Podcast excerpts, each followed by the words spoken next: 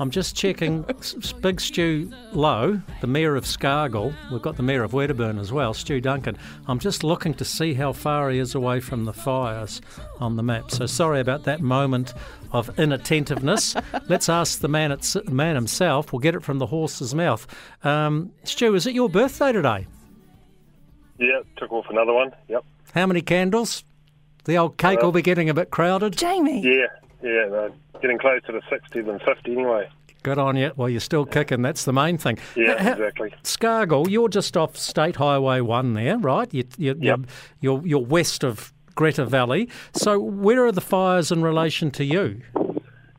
Probably, yeah, probably west, yeah. So uh, up the Scargill Valley, it started um, close to Waikari, jumped the hill, jumped over the hill, and it's now sort of on a farm or uh, a hill called Mount Donald, I think, and um, that sort of overlooks Wh- Waipara, which is yeah south of us. So yeah, that's uh, not good times. No, is it unusual in, in the height of summer? Because you've traditionally, you haven't been in recent years with La Nina, but you're traditionally very summer dry in North Canterbury there. Are these fires unusual? Um, probably not unusual. I mean, we had very good growing conditions in, in November, December, which means we've got a lot of tag. Everyone's still got a lot of tag, and um, which is obviously fuel for the fire. So in a drought, when you're skinned right out, everything sort of goes grey and awful, and there's nothing there, and you're feeding out. Whereas at the moment, we've still got plenty of tag, but it's just fuel for a fire if, if there is you know, a spark or a you know mishap somewhere, um, it, it's it's not good. It's sort of worrying times. So, for the uninitiated, what is tag? It's just remaining vegetative, or Well, stuff- remaining stuff- growth that's just the top, Yeah. isn't it? just the top, just stuff that, yeah. I mean, you obviously we've got the good growth spurt, and we started drafting lambs and cattle, so you're, you're destocking, expecting expecting the dry, but you've got plenty of tuck, and you wonder why you why you're doing it. But then you get to now, and there's no quality in it. But it's yeah, it's the only only good thing that happens is it, it yeah keeps fires going. Uh, up the road from you, uh, uh, we, and I quoted Doug Avery. I don't know whether you caught up with that a wee bit earlier in the show, and he said to me that in Marlborough at the moment, he reckons it's the worst it's been for 25 years since that big, big drought of 1997. That's how he came about the resilient farmer sort of process that he went through. H- historically, how dry is it in North Canterbury compared to some of your droughts? Um, yeah, as I said, said before, we've, we had good rain up until I think we've had 40 mils for our, for the calendar year. So, but I mean, with the nor'west like it is today, that just disappears. We had half an inch last, not this weekend, gone the one before, and then it just disappears. So uh, we're not, we're not. I mean, it's not. It's really dry, and we've got all, all this bloody stuff blowing in the wind, but um, we're not. Not everyone's feeding out at the moment, but we're about to put rams out, and, and um, you know, stags are going out soon, and that sort of thing. So people have to start feeding out and flushing, flushing all the females shortly. From Scargill to Wedderburn in the Maniototo region, Stu Duncan's there. Stu, we took a, the Emerson's Tiny Pub up for your um, golf open in early December. You guys were looking really, really good then, nice and green, but I take it you haven't had much rain since then. No, we're exactly the same as Stu. We've had 42 mil for the calendar year, and we've had since you were up here, we've had uh, 80 mil for the last three months. So we're just being hounded by those nor'westers and some of those. What affects us a bit is those warm easterlies that come in and go up all our nor'west gullies. So no, we're a bit the same. We've gone really, really dry, and the Maniototo's flat stick unloading stock as we speak.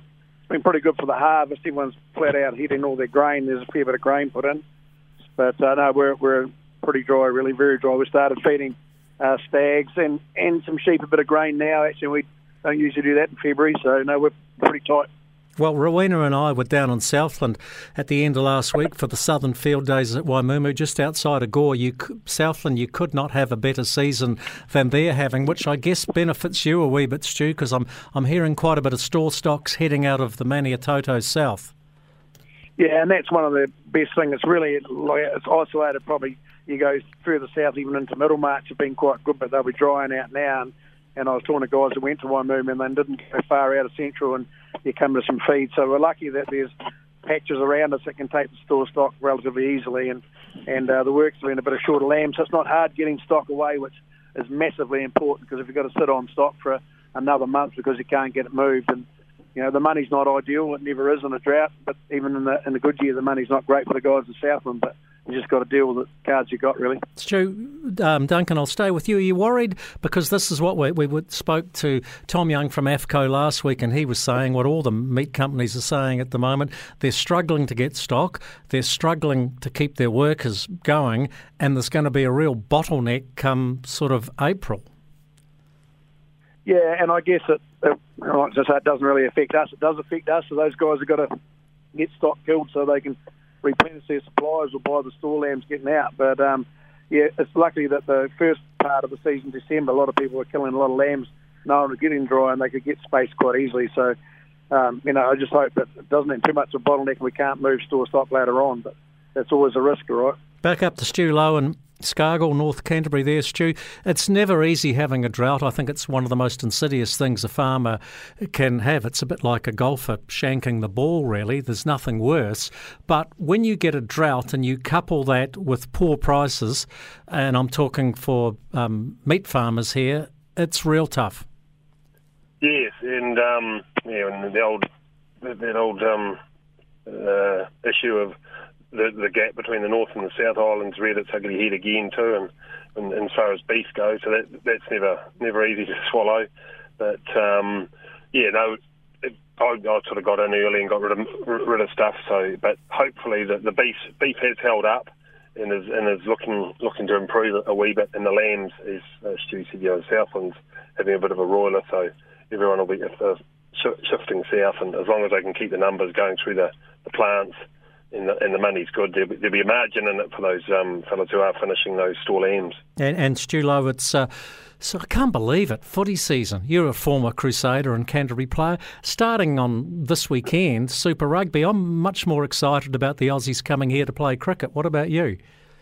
Yeah, hopefully get down and have a look at that uh, first or second day um, the, the test down there in Christchurch should, should be should be good fun. Um, but yeah, no, definitely the the, the Aussie cricketers um, top of their game too.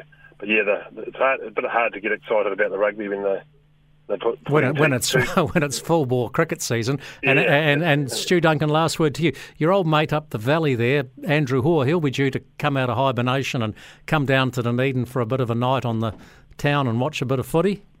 Yeah, I was having a few beers with him last night actually, but we didn't really talk about rugby. We're funny enough, we're talking about how dry it is and how tough it is trying to get stock out. And I think he's even weaned all his cattle and got his calves weaned and put all his cows back out in the hills. So he's been drier than we have for a while down that bottom corner. And, and you know, like I say, when you play golf, we hung on a bit, but that bottom end really dried out. So. Uh, yeah, he's a bit over farming at the moment, to be fair. Yeah, no, well, we, we, we look forward to seeing you lads down on Dunedin. Stu Loe, Stu Duncan, thanks for your time.